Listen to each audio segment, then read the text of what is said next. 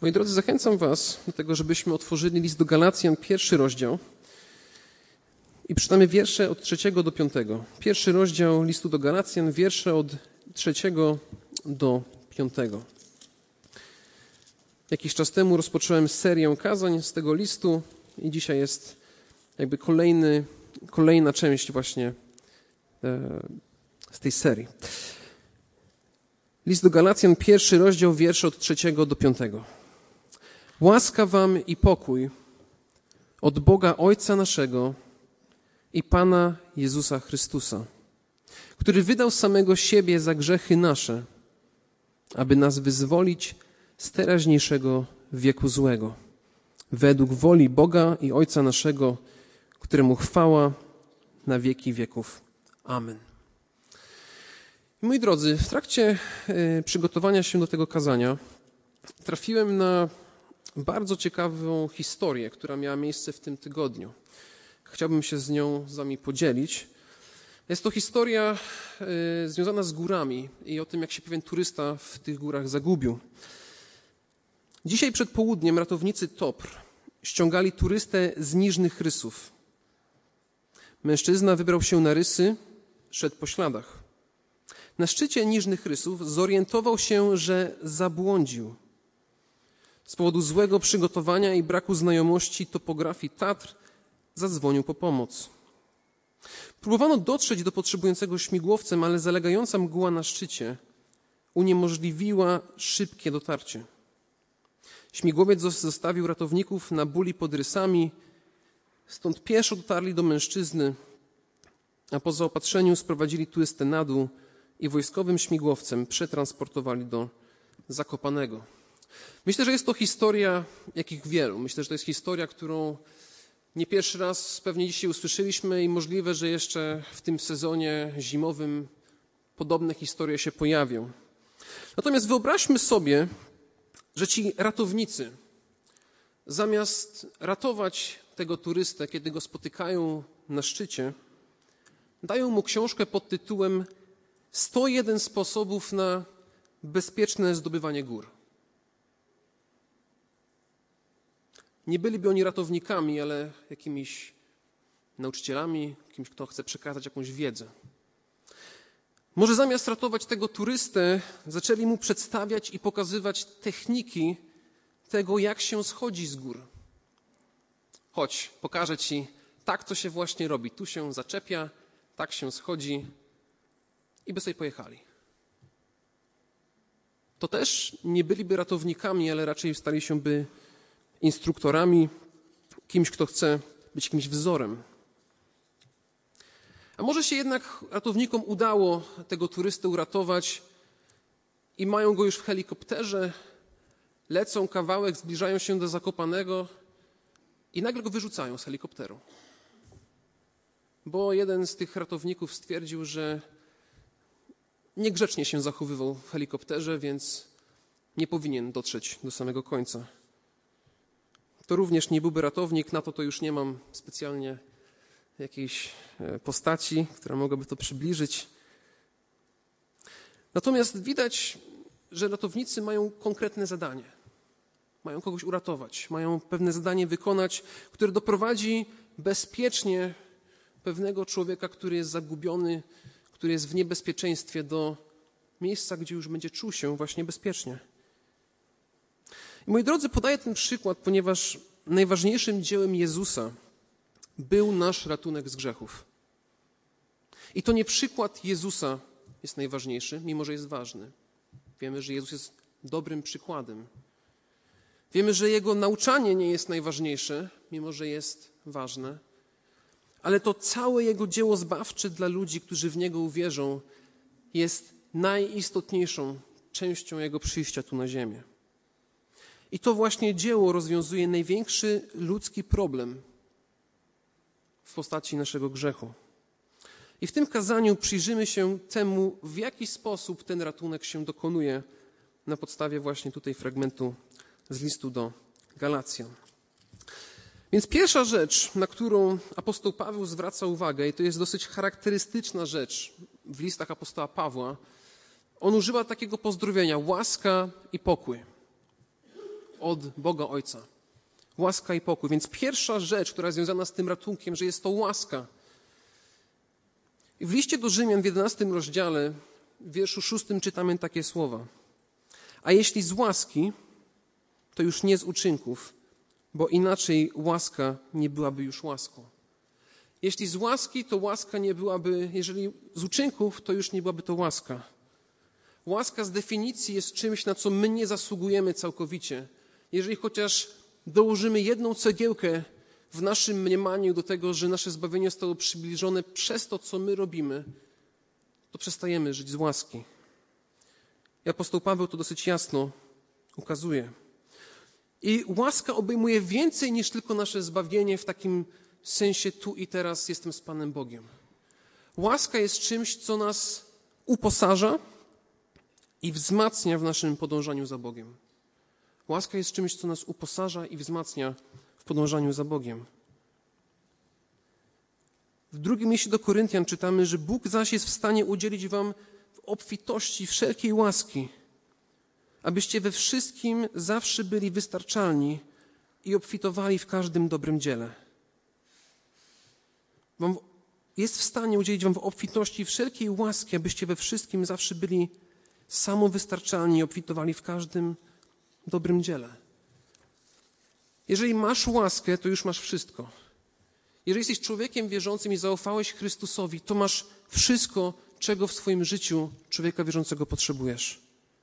Boża łaska, która Ciebie teraz posila i wzmacnia, jest wystarczająca do Twojego zbawienia i jest wystarczająca do tego, żebyś mógł podążać w tym życiu za Bogiem. Łaska jest już wystarczająca. Trzecia rzecz związana z łaską, do której możemy się tutaj odnieść, jest to, że jest to łaska poszukująca. Jest to łaska, która odnajduje tego, kto jest zagubiony. W naszym grzesznym stanie nie jesteśmy w stanie szukać Boga, ale zamiast tego to Bóg wyszukuje nas. Czytamy: Nie ma ani jednego sprawiedliwego, nie masz kto by rozumiał, nie masz kto by szukał Boga. Gdyby Bóg nas nie znalazł, to byśmy Boga nie znaleźli. I wiem, że to jest może trudna prawda do przyjęcia dzisiaj, ale zachęcam Was do czytania listu do Rzymian, trzeci rozdział, wiersz od 10 do 11. Jest to łaska poszukująca i do tego się zaraz też odniesiemy. Ale poza łaską w tym błogosławieństwie mamy jeszcze pokój. I pierwszym elementem pokoju jest to, że zaczyna się od pokoju z Bogiem. Człowiek zostaje pojednany z Bogiem. Człowiek, który jest grzeszny, jest od samego początku oddzielony od Boga. Jest, mówimy, czytamy w Nowym Testamencie taką informację, że jesteśmy wrogo usposobieni wobec Boga. I z racji tego, że nas grzech nas oddziela, to potrzebujemy kogoś, kto nas z Bogiem pojedna. I w liście do Efezjan czytamy z Bogiem, przeto pamiętajcie o tym, że wy niegdyś poganie w ciele, nazywani, nazywani nieobrzezanymi przez tych, którzy nazywają obrzezanymi na skutek obrzezki, dokonaj ręku na ciele. Byliście w tym czasie bez Chrystusa, dalecy od społeczności izraelskiej i obcy przymierzom, zawierającym obietnice, nie mający nadziei i bez Boga na świecie. Ale teraz wy, którzy niegdyś byliście dalecy, staliście się w Chrystusie Jezusie bliscy przez krew Chrystusową. Uwaga, albowiem On jest pokojem naszym. On sprawił, że z dwojga jedność powstała i zburzył w ciele swoim stojącą przegrodę z muru nieprzyjaźni. On zniósł zakon przykazań i przepisów, aby czyniąc pokój, stworzyć sobie w samym z dwóch jednego nowego człowieka i pojednać obydwóch z Bogiem w jednym ciele przez krzyż, zniweczywszy na nim nieprzyjaźń. Tu się pojawiają dwie myśli. Pierwsza myśl jest taka, że po pierwsze, człowiek, który zaufa Chrystusowi, ma pokój z Bogiem. Ten stan wrogości zostaje zażegnany, ale z tego stanu pokoju, jaki mamy z Bogiem, przekłada się to na pokój, jaki powinniśmy mieć z ludźmi. Z tymi, którzy są nam bliscy, ale również z tymi, którzy może aż tacy bliscy nam nie są. Tutaj, o czym apostoł Paweł pisze, to jest sytuacja, gdzie są dwa zwaśnione, powiedzmy nawet narody. Są Żydzi i są poganie, czyli wszyscy ci, którzy to nie są, nie są Żydami. A jednak w Chrystusie stają się jednym ciałem, stają się jedną częścią, jednym kościołem. I ci, którzy wcześniej z sobą by nie rozmawiali, nie byli w stanie z siebie znieść, nagle w kościele dokonuje się coś niesamowitego ze względu na Chrystusa. I myślę, że również tutaj, jak siedzimy w kaplicy, też doświadczamy chociaż cząstki tego, że może są ludzie, z którymi byśmy zwykle nie mieli okazji porozmawiać, może byśmy w ogóle na siebie nie spojrzeli, mijając się na ulicy, a jednak mamy pokój, możemy z kimś porozmawiać i doświadczyć szczególnej bliskości, która jest ponadnaturalna. Pokój również się przekłada na nasze sumienie. Jest to pokój wobec zarzutów Bożego prawa. Innymi słowy, Boże prawo nie może mi już zarzucać tego, że nie spełniam go w pełni. Jest to jeden z wiodących tematów w liście do Galacjan, który się pojawia, który pokazuje, że Boże prawo nas oskarża. Mówi: Nie jesteś wart, nie jesteś w stanie mnie spełnić, nie możesz tego dokonać, nie potrafisz. Nie zrobiłeś tego, nie zrobiłeś tego, nie zrobiłaś tego, nie zrobiłaś tego. A tutaj co? A tutaj. Tego ci brakuje. Jak czytamy Boże Słowo, widzimy, jak daleko jest nam od możliwości spełnienia tego prawa. I myślę, że każdy, jak tutaj siedzi, to wie, że nie jest w stanie tego, tego prawa dokonać, spełnić, wypełnić. I to jest to temat, do którego jeszcze w tym liście do Galacjan będziemy wracać. Także tutaj to na pewno ten temat będzie rozszerzony w innych kazaniach. Ale wiemy, że na pewno był to problem dla takiego mnicha o imieniu Marcin Luther, który spędzał dużo czasu na modlitwie, był bardzo pobożnym człowiekiem, a mimo to zżerało go sumienie, że to, co wykonuje, nie jest wystarczalne, że nie jest w stanie wypełnić Bożych standardów, że Boże prawo go oskarża. Z drugiej strony oskarżał go również jego własny grzech, który pokazywał mu właśnie to, jak bardzo nie jest w stanie tego prawa spełnić. I Marcin Luther miał taką praktykę, że chodził do spowiedzi z każdym najmniejszym grzechem. Jak tylko mu się coś przypomniało, to od razu leciał do spowiedzi. Nawet kiedy się już wyspowiadał i był w drodze z powrotem do swojego pokoju, żeby położyć się spać, jeżeli coś mu się w drodze do pokoju z powrotem przypomniało, to wracał, żeby też się z tego wyspowiadać. Wiecie, co się wydarzyło? Człowiek, który słuchał Marcina Lutra, powiedział, żeby już do niego nie wracał. Nie chciał już słuchać tego, co Marcin mówi. Mówi, wróć do mnie, jak w końcu miesz jakiegoś poważny grzech, a nie takimi bzetami mi głowę zawracasz. A jednak Marcin bardzo się bał o to, że przypadkiem umrze z niewyznanym grzechem. Serce go ruszało, sumienie go ruszało, nie wiedział, czy na pewno będzie zbawiony, jeżeli przypadkiem tego Bogu nie wyzna. To było ciągły strach przed śmiercią, przed tym, co było nieznane. I w liście do Galacjan czytamy, bo wszyscy, którzy polegają na uczynkach prawa, są pod przekleństwem. Napisano bowiem, przeklęty każdy, kto nie wytrwa w pełnieniu wszystkiego, co jest napisane w Księdze Zakonu. A przez zakon, czy też przez prawo, nikt nie zostaje usprawiedliwiony przez Bogiem. To rzecz oczywista, bo sprawiedliwy z wiary żyć będzie. Prawo zaś nie jest z wiary, ale kto je wypełni, przez nie żyć będzie.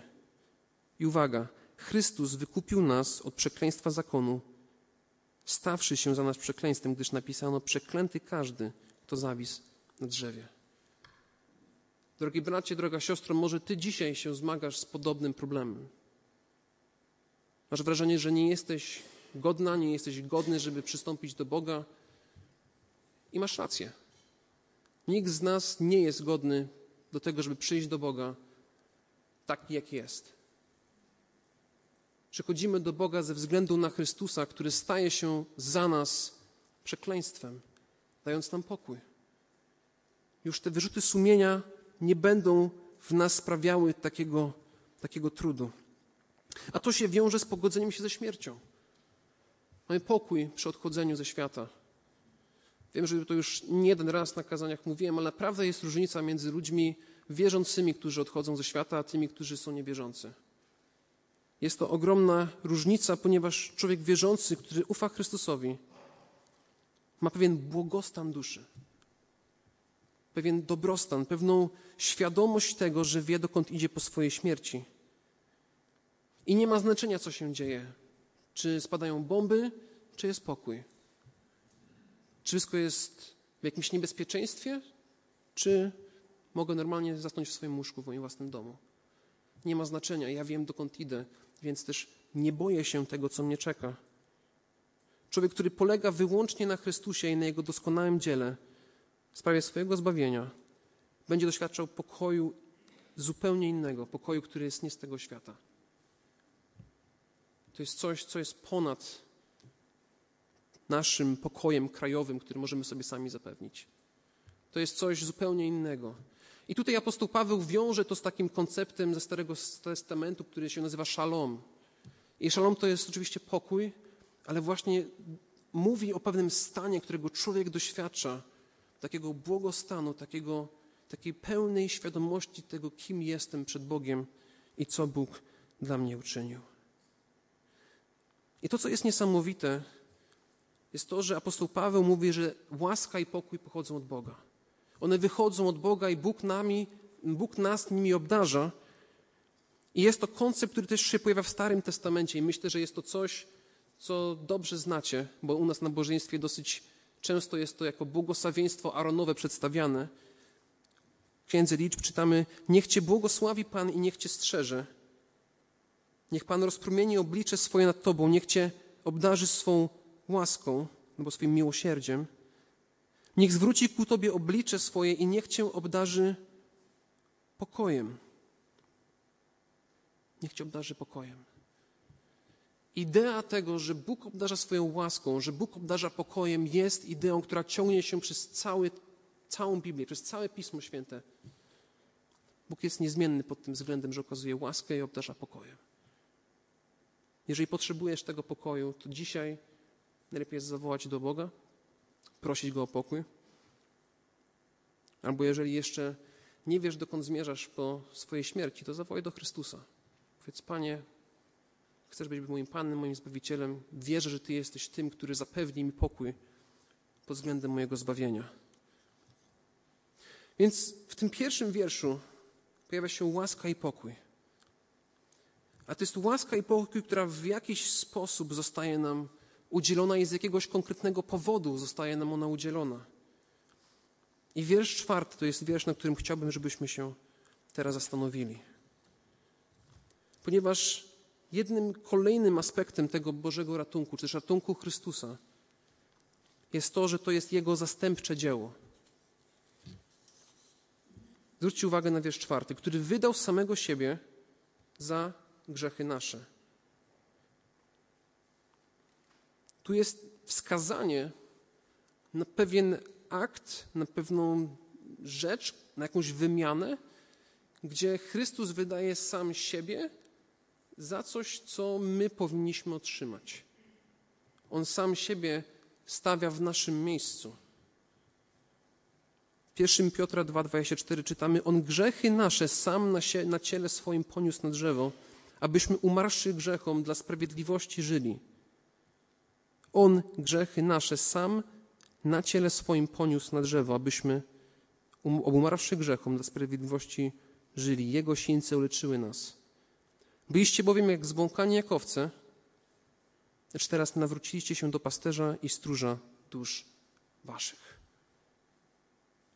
Moi drodzy, jeżeli jesteś człowiekiem wierzącym, to twój grzech, który ty powinieneś ponieść za niego karę, sprawiedliwą, właściwą karę od sprawiedliwego, świętego Boga. Chrystus wziął na siebie na krzyżu. On wziął nasze miejsce, zamienił się z nami miejscami, stwierdził: Ja chcę iść za, na Niego, za nią. Zamienimy się miejscami. Ja sam siebie oddam, żebym ja przyjął tą karę, żeby On mógł żyć, żeby ona mogła żyć. Dzisiaj Ty też możesz dostąpić tej zamiany. Wystarczy wołać i powiedzieć: Chryste, Panie Jezu, uratuj mnie. I tutaj to, o czym mówimy, to, o czym mówimy, cały czas mówimy o grzechu. Mówimy o czymś, co zakładamy jako chrześcijanie, że faktycznie jest udziałem każdego człowieka. Jest to pewna rzecz, której czytając Biblię nie można uniknąć, a jednak współcześnie ludzie dzisiaj nie mają koncepcji grzechu. Szczególnie ludzie młodzi. Jest to pojęcie wszechmiar abstrakcyjne, a dla wielu, szczególnie młodych, nawet potrafi być zacofane. Niektórzy w ogóle tym tematem się nie przejmują. Może jesteś taką osobą dzisiaj tutaj i trafiłeś przypadkowo do kościoła i cię to nic nie interesuje. Też tak może być. Inni akceptują celowo tą łatkę grzesz, grzesznika z myślą, że jest, skoro jestem grzesznikiem, to będę z tego korzystał do końca swojego życia. Będę korzystał z tego, jak tylko potrafię, jak tylko jest to mi dane. Miałem na studiach kolegę, który takie założenie właśnie przyjął. Uznał, że jeżeli jest grzesznikiem, to trafi do piekła, ale trafi do piekła na najlepszą imprezę organizowaną przez szatana. Bo szatan dobrze się bawi, chrześcijanie to nie potrafią się bawić. Więc on będzie grzesznikiem, będzie grzeszył tyle chce, bo chce trafić do piekła. To była jego filozofia życia. Będą ci, którzy uznają grzech za pewną ciekawostkę, na zasadzie, aha, tak wierzą chrześcijanie. Inni będą stawiali, że grzech jest celowym wymysłem Kościoła, służącym do kontroli tych, którzy go do tego, do, do tego Kościoła uczęszczają. To też bardzo popularne teraz myśli. No grzech służy do zastraszania, do tego, żeby ludzie się bali. A co bardziej postępowi myśliciele uważają, że mówienie w ogóle o grzechu nie ma nic wspólnego z chrześcijaństwem, ponieważ mówienie o grzechu nie przedstawia tak zwanego nastawienia Chrystusowego, bo grzech w ogóle nie powinien się pojawiać. To jest jakiś stary koncept. Żyjący w XX wieku teolog Richard Niebuhr, patrząc już w tamtym czasie, to jest XX wiek, na otaczające go chrześcijaństwo określił je w następujący sposób. Bóg bez gniewu wprowadził ludzi bez grzechu do królestwa bez sądu poprzez posługi Chrystusa bez krzyża. Bóg bez gniewu wprowadził ludzi bez grzechu do królestwa bez sądu poprzez posługi Chrystusa bez krzyża. Jest to takie, musimy powiedzieć, współczesne też nastawienie. To jest taki Bóg, którym łatwo jest pójść, przyjąć, bo nie ma tutaj nic odrażającego, nic mnie nie dotyka osobiście. Był jakiś Jezus, coś zrobił, co dokładnie był dobrym nauczycielem, był pewnym wzorem i tyle, i wszyscy trafiamy do nieba. Natomiast fakt grzeszności człowieka jest faktem, z którym każdy człowiek musi się osobiście zmierzyć.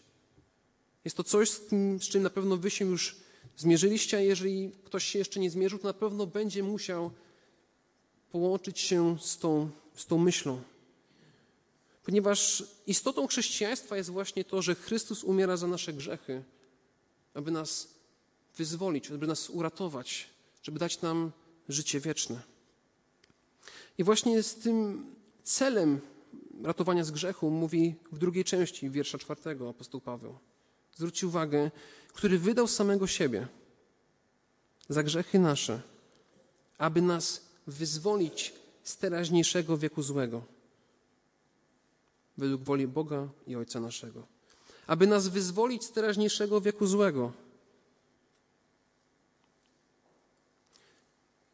Jeżeli byśmy dzisiaj posłuchali ludzi, którzy rozmawiają, albo po prostu w rozmowach, może wy doświadczyliście tego, to o czym się teraz mówi?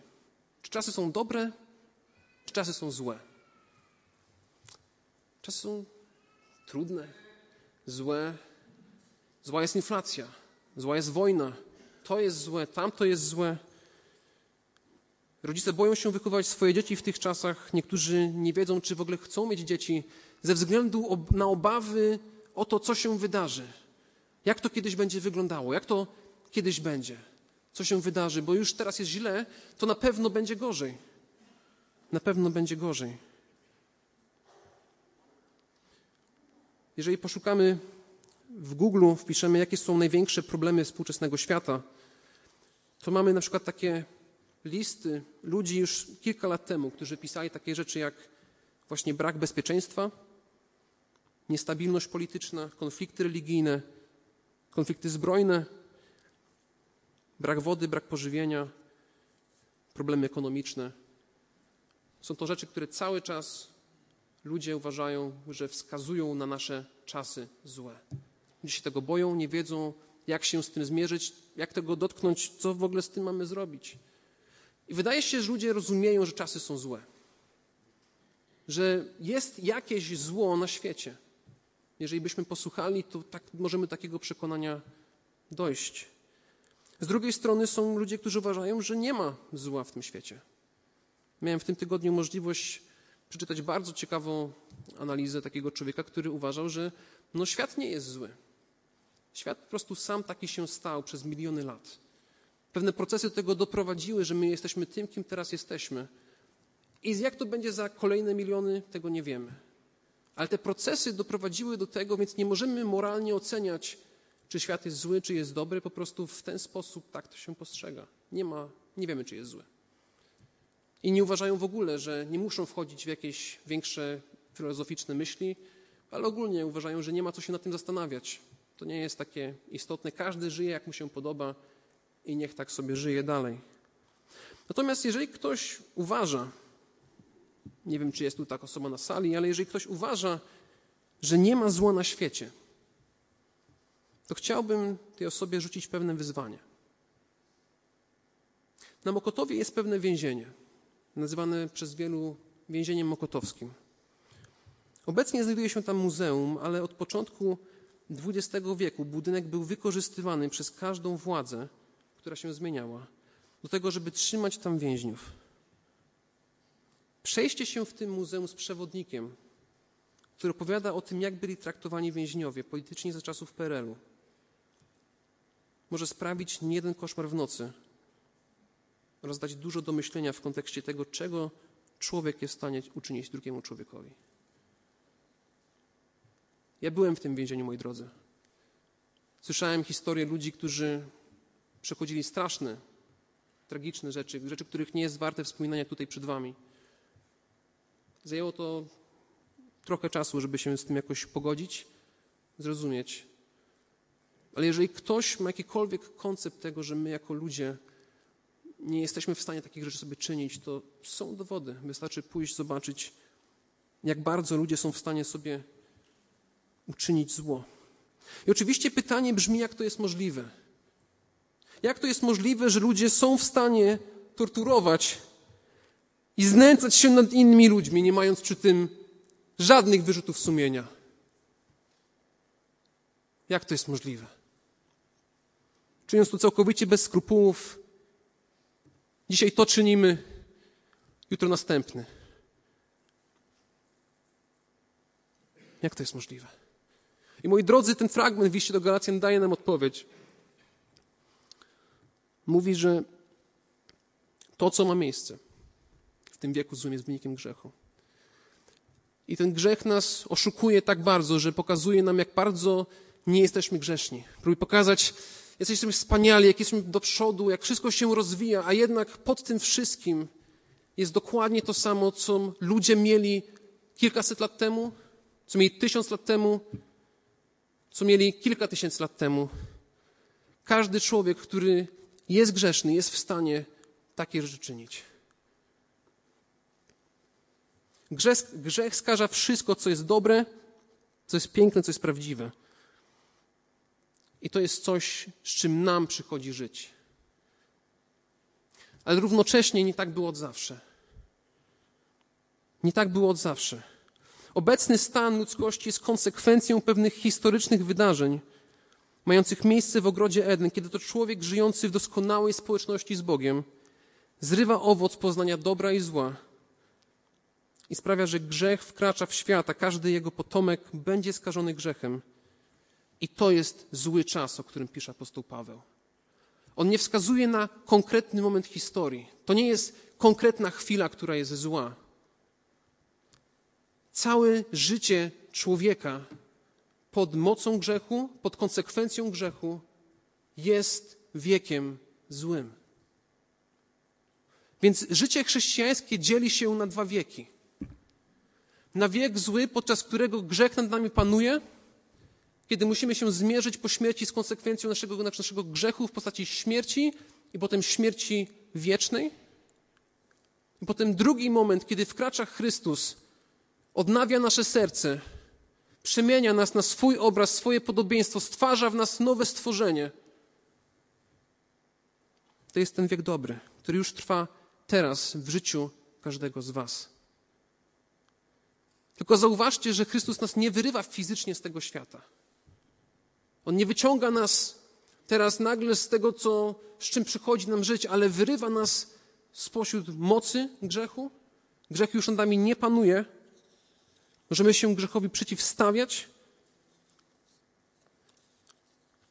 Możemy żyć w pokoju z Bogiem, ponieważ wiemy, że jesteśmy wyzwoleni z wiecznych konsekwencji grzechu. Ponieważ będziemy żyć na wieki z Bogiem. Oraz oczekujemy czasu, kiedy grzechu już nie będzie. Wiemy, że taki czas nastanie i to będzie cudowny czas. To będzie błogi czas. Ale równocześnie przychodzi nam żyć w tym dobrym czasie już teraz. W taki sposób, jakbyśmy już teraz tego czasu doświadczali. Będzie taki moment, kiedy nie będzie grzechu, gdzie ten grzech nie będzie w stanie niczego zepsuć, zniszczyć, skorumpować relacji z ludźmi, tego, co widzimy dookoła nas. To zostanie odkupione, to zostanie naprawione. To nadchodzi i to jest coś, do czego apostoł Paweł jeszcze w Galacjan będzie wracał. Może jesteś teraz w takiej sytuacji, że doświadczasz tego złego czasu. Mierzysz się swoją grzesznością i nie wiesz, co masz z tym zrobić, i chcesz doświadczyć pokoju. To jedynym rozwiązaniem jest wyzywanie Chrystusa. I w pełna ufność w to, że On w pełni zapłacił za Twoje grzechy i że jesteś wolny. Wiecie, jak się inaczej nazywa list do Galacjan? Niektórzy nazywają to odą do wolności. Cały ten list mówi o wolności, o wolności od grzechu, wolności od prawa, od tyranii wielu rzeczy, które nas zniewalają. I Chrystus wchodzi w to i nas wyzwala. Jaki to jest cudowny zbawca. On wchodzi w tą naszą rzeczywistość i mówi: Ciebie, Ciebie, Ciebie, ja chcę Ciebie. I Chrystus chce Ciebie dzisiaj. Chce, żebyś do Niego wołał, żebyś stał się Jego dzieckiem, żebyś doświadczył wolności, żebyś nie musiał mierzyć się z tym, co, co Cię zniewala.